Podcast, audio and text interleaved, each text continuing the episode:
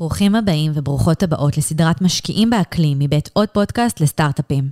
לפני שנתחיל, תודה ענקית לגיא קצוביץ' וטומי בר-אב, שבנו את התשתית הנהדרת הזו לאורך השנים. אז תודה על הבמה ותודה למיקסטיילס שמארחים אותנו בסטודיו שלהם. אני שני זנסקו ואיתי אוריאל קלר, ובסדרה הזו נדבר על כל מה שקשור בעולם הצומח של טכנולוגיות אקלים. נארח דמויות מפתח מחברות סטארט-אפ, קרנות הון סיכון, משקיעים, תאגידים וגופים ממשלתיים. עמם נלמד ונבין ביחד איך החזית הטכנולוגית של ישראל יכולה להביא את הבשורה ולתת מענה לאתגרים השונים של שינויי האקלים בעולם, וכן להוות עמוד תווך לדקרבוניזציה של הכלכלה העולמית. כמובן שבתוך כל אלה נחקור ונשים דגש על שלל ההזדמנויות העסקיות הקיימות בתוך המשבר הזה, לצד ההשפעה החיובית האדירה על העולם. כי כמו שאנחנו יודעים טוב מאוד בתעשייה שלנו, ואולי גם קצת בחיים עצמם, כל משבר הוא הזדמנות, ופה יש לנו חתיכת משבר. עוד פודקאסט? עוד פודקאסט. עוד פודקאסט לסטארט-אפים.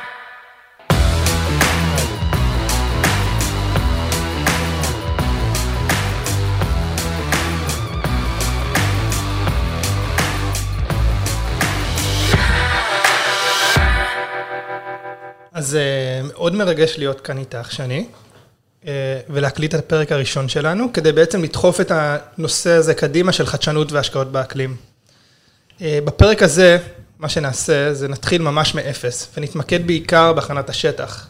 מה שזה אומר שנדבר על המושגים הבסיסיים בעולמות האקלים, נבין מה זה בכלל טכנולוגיית אקלים ומי מוגדר כסטארט-אפ אקלימי, נדבר על טרנדים גלובליים אצל משקיעים ותאגידים, וגם נתחיל קצת לדבר על מה שיש לנו כאן בישראל, ולאן אנחנו אולי עוד יכולים להגיע. אבל לפני כל הטוב הזה, אה, שני, בואי תספרי לנו קצת על עצמך, שנוכל להכיר אותך יותר טוב. אוקיי, אוקיי. אמ, אז אה, נראה לי כל אחד אה, מתחיל לספר לעצמו מאיזושהי נקודה בזמן. אז הנקודה שלי בזמן זה התיכון, שעברתי ממשגב שבצפון. ל Fort Worth, טקסס, עם המשפחה שלי, מכל המקומות בעולם. אה, אז אתה יכול לדמיין את הדרמה של טינג'רית שאומרים לה שעוברים למקום כזה.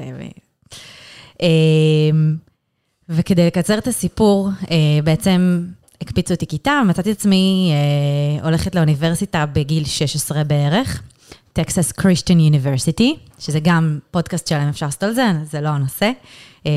חוויה מיוחדת. אה, ואני חושבת ש... ומשהו כמו שנתיים אחרי, אה, המשפחה שלי חזרה לארץ מהרילוקיישן, ואני חושבת שאז באמת אה, התמודדתי עם ההחלטה ה-adult decision הראשונה שלי, והייתי צריכה להבין אם אני חוזרת עם כולם לארץ, או שאני נשארת שם להשלים את התואר. בתוך כל, כל זה, מן הסתם היה לי מאוד מאוד חשוב לעשות צבא. אה, אז עשיתי משהו שליווה אותי מאז, נראה לי, בכל החלטה שלי, שפשוט אה, עשיתי את ההחלטה הכי אינטואיטיבית שיש, אה, מבלי להבין מה זה אומר בעצם, והחלטתי להישאר שם. אז סך הכל הייתי חמש שנים בארצות הברית, דחיתי את השירות הצבאי שלי, והיה לי מאוד מאוד חשוב להתגייס. אז חזרתי, בזמן שכל חבריי היו כבר בדרום אמריקה, הודו. אני התחלתי את השירות הצבאי שלי בקשרי חוץ. אה, וגם זה היה סיפור בפני עצמו, כי פשוט הגשתי מועמדות לקשרי חוץ. כאילו, חייתי באיזה סרט אחרי, סרט אמריקאי, שאני מגישה קורות חיים לצבא. אה, וזה עבד, אז אה, זה היה נחמד, ושם ממש כזה הרגשתי בבית, וגם באתי עם המון כזה, אתה יודע, מטענים כזה של ציונות בקילוגרמים, מהחוויה של לגור בחו"ל, וגם במקום כמו טקסס. אה, וממש הרגשתי בבית, אה, הייתי שנתיים שם, ואחרי הצבא אה, רציתי להתחיל להגשים את חלומי ולהיות שגרירה ודיפלומטית, או לא יודעת איך אתה רוצה לקרוא לזה. אז עברתי להאג בהולנד, הייתי שם במשרד הביטחון אה, כמעט שנתיים, אה, והייתי אחראית על שיתופי פעולה בילטרליים בין מדינות הבנלוקס, האיחוד האירופי ונאט"ו, אה, יחד כמובן עם עוד צוות נפלא. אגב, אה, ביום, היום, 11 באוקטובר שאנחנו מקליטים את זה, זה היום שחזרתי לארץ, אה, לפני שמונה שנים בדיוק, אה, שזה קצת כמו לעלות חזרה לארץ. מי שהיה בחו"ל וחזר, שמאזין לנו, לגמרי יבין אותי. ובאמת הייתה חוויה מקצועית מאוד מאוד אה, טובה ומעצימה, אבל אה, התגעגעתי, פשוט התגעגעתי לארץ, לא ידעתי מה אני עושה, אה, שכרתי דירה בתל אביב, נרשמתי לתואר שני דיפלומט הביטחון מדיני, כי זה מה שעושים, נכון, נרשמים לתואר שני, למה לא? אה, וזהו, והתחלתי לחפש עבודה, והתחלתי לעבוד בבריטיש קאונסל, שזה ארגון שאמון על שיתופי פעולה בבריטניה לישראל, בתחומים של חינוך, מדע, חדשנות, תרבות. התחלתי כמנהלת פרויקטים, ודי מהר עברתי לנהל בעצם את הצוות שהוא כזה צוות רוחבי, שמתכלל את כל הפעילות של הארגון בארץ. וכבר אז, בוא נגיד שהיה לי ילד מועדף מבין כל המחלקות שם, ובאמת נחשפתי למדענים ומדעניות שמוצאים תרופות למחלות הכי מטורפות בעולם, ובאמת פגשתי מוחות מבריקים, והתחיל לבעבע בי הרצון הזה להמשיך לקדם את ישראל, אבל דרך הטכנולוגיה ודרך המוחות הבאמת מדהימים שיש לנו פה בארץ. ואחרי שלוש שנים עזבתי, ניהלתי כמה חודשים מרכז חדשנות, ושם באמת החשיפה שלי לעשרות, מאות סטארט-אפים, יזמים ויזמות, הבהירו לי שאני צריכה לעשות משהו אה, אחר. אה, ושאתה יודע, פתאום מלעבוד עם כזה נשיאים ושרים וכזה, פתאום עבדתי, עברתי לעבוד עם יזמים ויזמות, והיה בזה משהו מאוד מכונן מבחינתי. אז הקמתי את החברה שלי שנקראת Israel Tech Ventures לפני שלוש שנים בערך, מתוך רצון לחבר משקיעים, חברי ממשלה ואנשים פרטיים לאקו-סיסטם שלנו. ובאמת עבדתי עם כל מיני משקיעים ויעצתי לתוכניות חדשנות וכולי. ומשהו, לפני משהו כמו שנתיים, למעשה התחלתי להיות יועצת ב Consensus Business Group, CBG, שמוביל אותה וינסנט צ'נגיז. הקבוצה היא מבוססת בלונדון, באנגליה, ובארץ יש למעלה מ-700 מיליון דולר של השקעות בשני תחומים מרכזיים, אבל ממש ממש לא רק. אחד, זה כל מה שקשור בתחום הבריאות, והתחום השני זה כל מה שקשור, נחשו למה? לפלנט, לעולם שלנו, לסביבה, אז אגריטק, פודטק, you name it. אז אני חלק מצוות ההשקעות פה בארץ. ואני חושבת שגם זה זמן טוב להבין את הקשר ביני לבינך, אוריאל, שבעצם לפני פחות משנה, למרות שזה מרגיש כאילו אנחנו כבר רצים תקופה, הקמנו, הקבוצה CBG, את פלנטק, יחד עם המכון הישראלי לחדשנות. באמת מתוך המון המון מפגשים שהיו לנו עם סטארט-אפים וגם קרנות ג'נרליסט כלליות כאלה, שהבנו שכולם עושים, אוקיי, אני אקח את זה בחזרה, לא כולם, אבל הרבה מאוד אנשים עושים climate tech, ותורמים באמצעות הטכנולוגיות שלהם למשבר האקלים, ולא כל כך מודעים לזה, לא מדברים את השפה, ובעצם יש לנו פה המון הזדמנויות שאנחנו ניגע בהן במהלך הסדרה הזאת, שהם מפספסים. אני לא ארחיב על זה עכשיו, אבל זה, זאת, ככה אני ואוריאל נפגשנו, כי אוריאל הוא למעשה מנכ"ל פלנטק, ואני חושבת שזה זמן טוב שאני אפסיק לדבר, ואתה תספר לנו איך הגעת להיות מנכ"ל פלנטק, שזה, אם יורשה לי לומר, לדעתי, best job ever. קודם כל, אחלה סיפור, סיפור מעניין, סיפור כן. שלך. כן. אז כן, באמת הכרנו לפני פחות משנה, מה שזה נשמע קצת, קצת הזוי עם האינטנסיביות של העבודה שיש לנו עכשיו. ניקח כמה צעדים אחורה. אפשר להגיד שהקמתי שלושה nonprofits בעולמות של סביבה ואקלים. הראשון היה כשהייתי סטודנט בטכניון להנדסת סביבה. בחרתי ללמוד את זה מתוך העניין בעולמות האלה, ברצון במקצוע ריאלי ובטכניון, נשמע אחלה. בעצם כשהייתי סטודנט קצת רציתי למצוא את עצמי עושה דברים טיפה יותר משמעותיים מעבר להגיש עבודות ולהגיע להרצאות, ומצאתי את עצמי מקים ארגון שהמטרה שלו היא לחבר סטודנטים, חברי סגל, תעשייה, ממשלה, כדי לקדם פרויקטים בעולמות הסביבה השונים. התגלגל קדימה ויצא שהפכנו להיות קבוצת המחקר הגדולה ביותר סביב אסון דליפת הנפט בערבה. אה, עם המון המון סטודנטים וחוקרים שעוסקים ב- בכל האספקטים השונים של דליפת הנפט, אה, וזה היה תהליך סופר מעניין, זה היה יצירה של יש מאין, מהאסון הסביבתי הענק הזה, אה, לכדי להגיע לשטח, להביא טון קרקע מזוהמת לטכניון מהערבה, אה, למדוד, לחקור, להוציא אה, תוצאות החוצה, ולהניח בעצם בסיס למה שלצערנו כבר קורה, שזה דליפות נפט חוזרות ונשנות. אז זה היה ה nonprofit הראשון שלי בעולמות האלה. כשסיימתי את הטכניון, הקמתי סטארט-אפ, כי ככה, ככה עושים, לא? ברור. אז הקמתי סטארט-אפ בעולמות של זיהום אוויר ומחלות נשימה. אה, היה סופר מעניין, היה ממש אה, מלמד כל התהליך.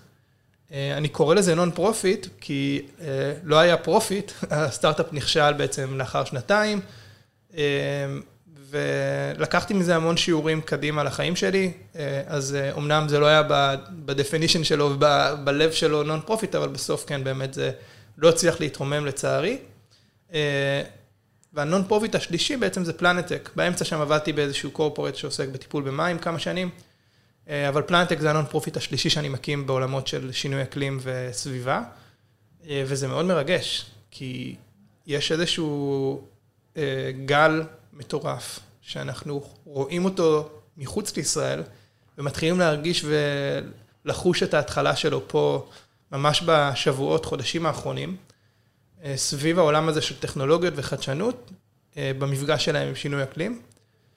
ועד כה המסע הזה סופר מרגש, סופר מעניין, אה, עם מלא הזדמנויות, מלא עניין, ובעיקר הרבה מאוד חוסר ודאות. ומחוסר ודאות יש הרבה הזדמנויות לגדול ולהתפתח. אז זה בגדול אני, ככה התגלגלתי לפלנטק, לשמחתי הרבה. תודה רבה, אוריאל, ששיתפת אותנו. אה, ואחרי שאתם יודעים מי אנחנו, אני מציעה שנעשה מעבר, מעבר חד לתכלס. אז אנחנו למעשה נמצאים כרגע בנקודת הרתיחה, ליטרלי. העולם לא יכול להישאר אדיש יותר, אנשים לא יכולים להכחיש את משבר האקלים, כל אחד ואחת חווים את זה אה, בדרך שלהם, ביום-יום שלהם, גם אם הם לא פעילים בנושא, אה, זה כבר לא אה, מנת חלקם של מחבקי העצים של העולם, אנחנו כבר ממש ממש מזמן לא שם.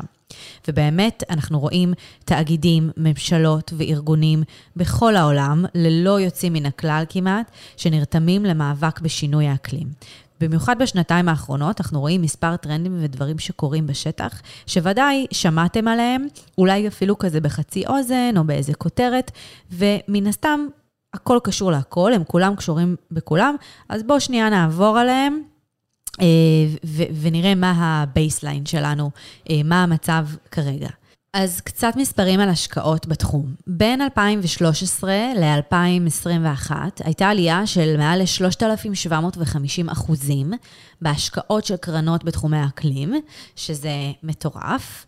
אה, אם מסתכלים, אם אנחנו לא מסתכלים עכשיו על שלוש שנים האחרונות, ההשקעות של קרנות הון סיכון בעולם בתחומי האקלים עמדו על מעל ל-50 מיליארד דולר, ואם אנחנו עושים עוד יותר זום אין על החציון הראשון של 2021, קרנות השקיעו מעל ל-16 מיליארד דולר בחברות climate tech, ותכף אנחנו נסביר מה זה בכלל אומר climate tech ומי נחשב סטארט-אפ אה, אקלימי. אה, ומעבר לזה, כמובן שיש, וגם פה אני בטוחה שרובנו שמענו על אה, יוזמה כזאת או אחרת, אה, סכומי עתק של מימון ופילנטרופיה שמוקדשים לעניין. אז בין אם מדובר בקרנות הון סיכון של תאגידים אה, כמו האמזון Climate Pledge Fund של 2 מיליארד דולר, או ג'ף בסוס עצמו שמשקיע 10 מיליארד דולר אה, ועוד, אה, יש לנו הרבה דוגמאות לזה ואנחנו נעמיק בזה בהמשך. מלבד הסכומים אה, של, של השקעות בתחום שרק ממשיכים לעלות ועוד ימשיכו לעלות, יש לנו את קמפיין ה-Race to Zero, אה, שלמעשה יש לנו אה, תחתיו כ-137 מדינות שהתחייבו להיות קרבוני ניוטרל עד 2030, 2045, 2050, כל מדינה והמטרה שלה.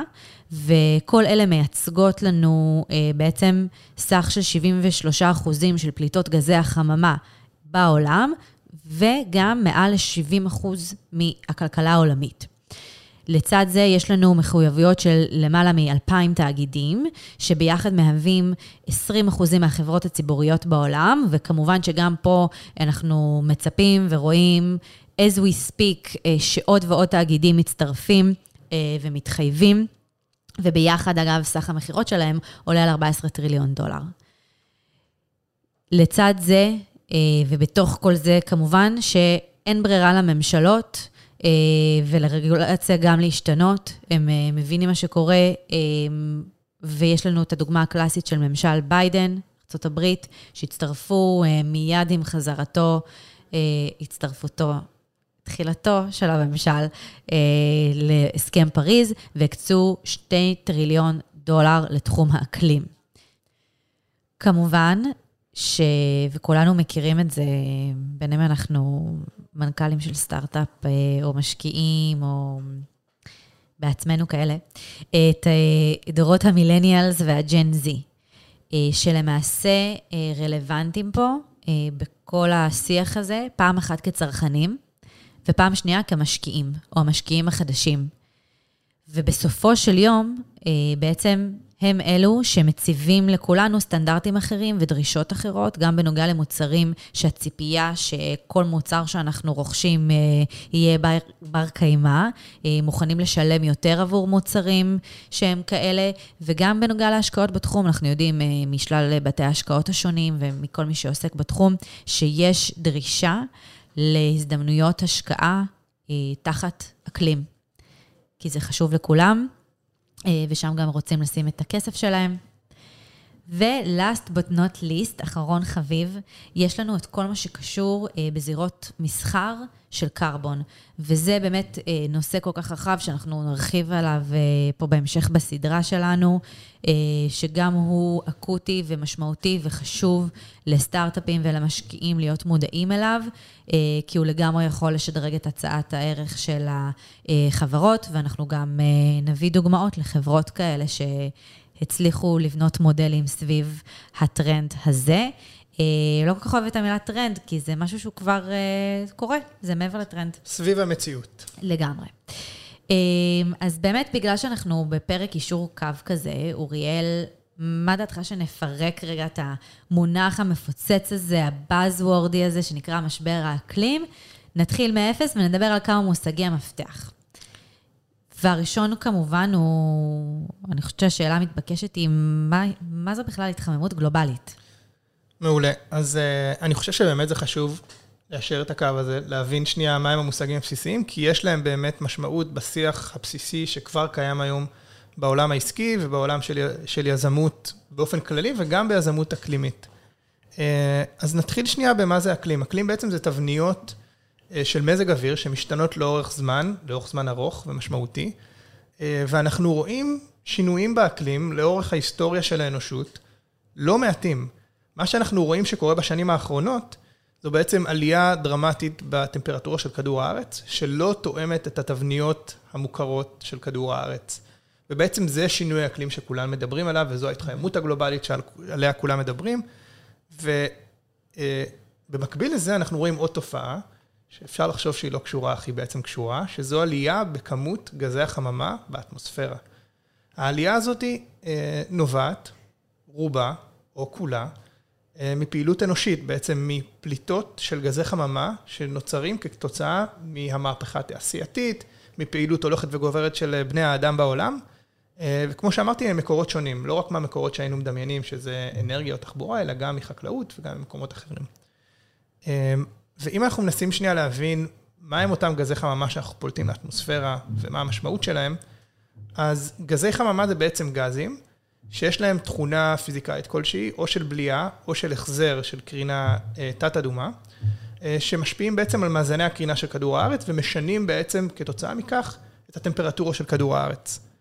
אה, אם אנחנו מנסים לחשוב שנייה על מהם גזי החממה הבולטים או המוכרים, אז רובנו מכירים באמת את הפחמן הדו-חמצני, CO2, קרבון, כל אחד יכול לבחור לעצמו את השם המועדף עליו, אבל בעצם הוא לא גז החממה היחידי. יש עוד גזי חממה אחרים משמעותיים, כמו מתאן, אדי מים הם גם גז חממה, שמשפיעים בעצם על מאזנים, מאזני הקרינה של כדור הארץ ועל הטמפרטורה שלו בסופו של דבר. אה, נעשה חידון קטן. אה, מה הייתה הטמפרטורה של כדור הארץ אם בעצם לא היה לנו את אה, גזי החממה ואת אפקט החממה, שני? אני לא יודעת. אז המספר המפתיע הוא מינוס 18 מעלות, מה שאומר שאנחנו בעצם צריכים לשמוח על אפקט החממה, כי הוא בעצם מאפשר לנו לחיות את, הכדור, את החיים בכדור הארץ. אה, לצערנו הוא קצת אה, אה, יותר מדי אינטנסיבי ומעלה את הטמפרטורה של כדור הארץ בצורה דרמטית בשנים האחרונות, יותר ממה שהיינו רוצים שיהיה לנו כאן.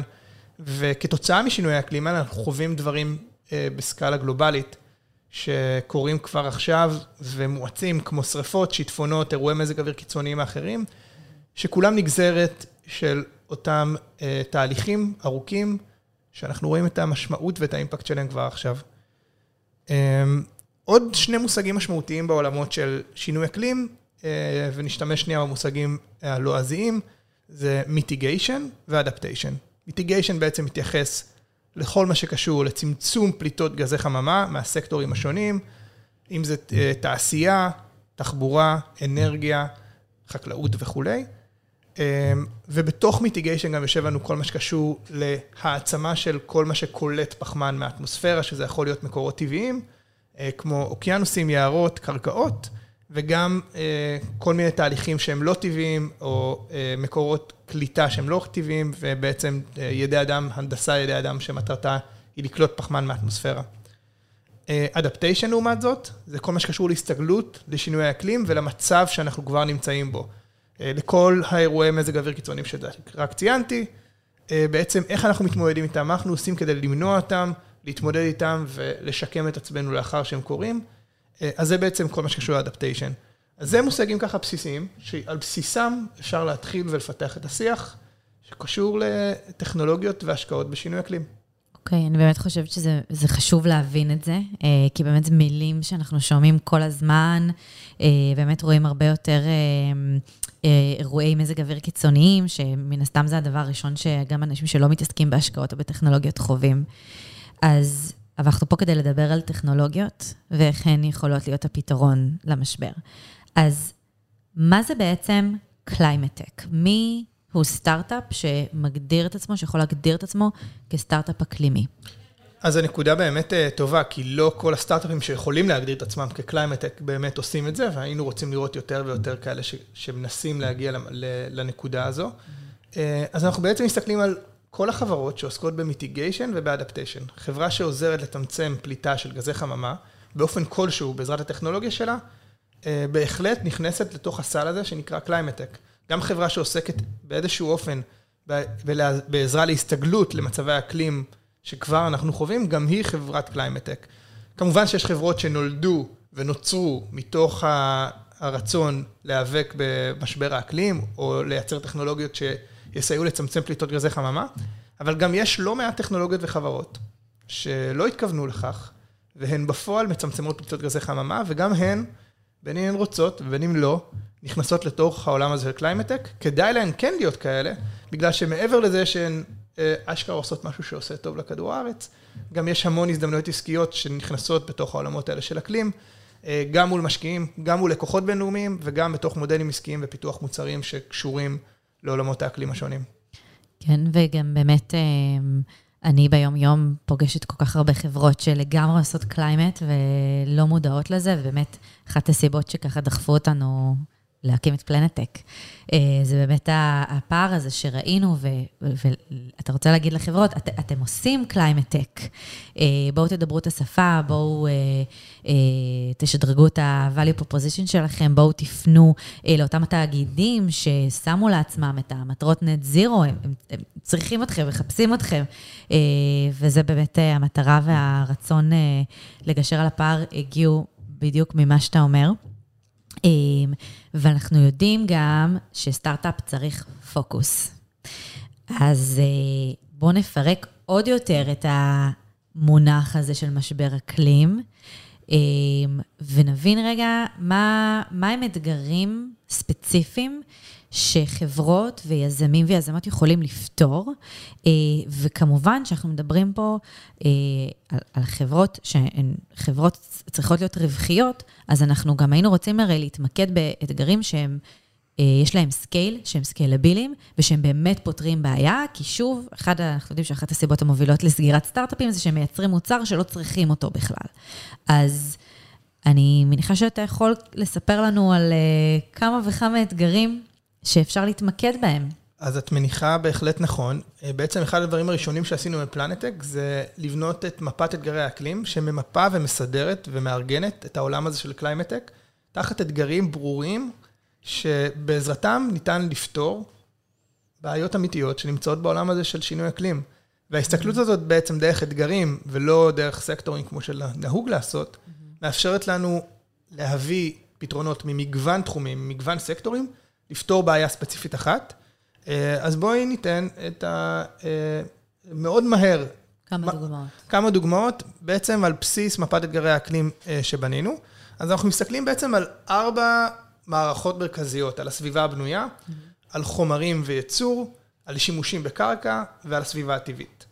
תחת הסביבה הבנויה, ובעצם זה המקומות שאנחנו חיים בהם, זזים במרחב ונמצאים בהם, שאנשים נמצאים בהם, אנחנו יודעים שקיימות מערכות אנרגיה, אה, בתקווה מערכות אנרגיה נקיות, אה, תחבורה והתניידות במרחב, בנייה ירוקה, בניינים והאפשרות לבניינים דלי פחמן או ללא פחמן בכלל, מערכות מים שהן טובות וידידותיות לסביבה בעצם מבחינת התשתית של מערכות המים האלה. כאן אנחנו רואים המון המון אתגרים שקשורים לסביבה הבנויה. בכל מה שקשור לחומרים ולייצור, אה, אז גם כאן זה עולם ומלואו, זה גם חומרים חדשים, גם כל מה שקשור למעגליות, אה, לייצור נקי, ל-supply chain, בעצם לשרשרות אספקה, שיהיו אג'ייל ושיהיו שקופות, אה, וכמובן כל מה שקשור ללכידת פחמן, שהפך להיות איזשהו Buzzword גם בפני עצמו מאוד משמעותי. גם כאן אנחנו רואים את היכולת להשתמש בפחמן ולייצר ממנו חומר.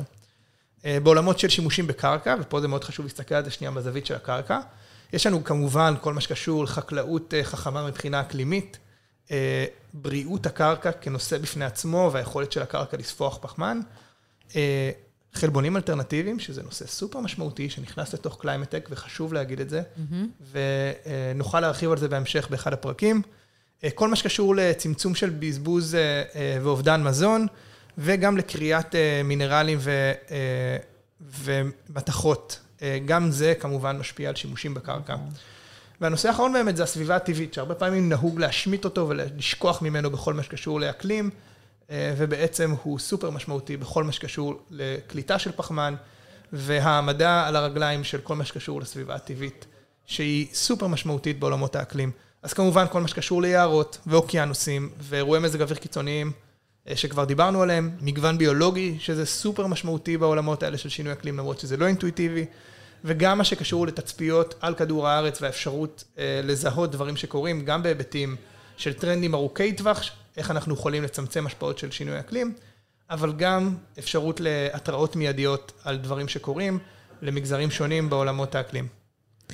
מדהים, אז זה בעצם הכל מהכל. תכלס, אתה מנית עכשיו בערך אה, כל, אה, כל, כל דבר שנוגע בחיי היום-יום שלנו. כן, אבל במשקפיים מאוד ספציפיות. נכון. ואני חושב שזו הנקודה המרכזית, כי אנחנו לא אומרים שכל סקטור התחבורה הוא climate tech, כי זה לא mm. נכון. יש המון דברים בתוך סקטור התחבורה שלא רלוונטי ב climate tech.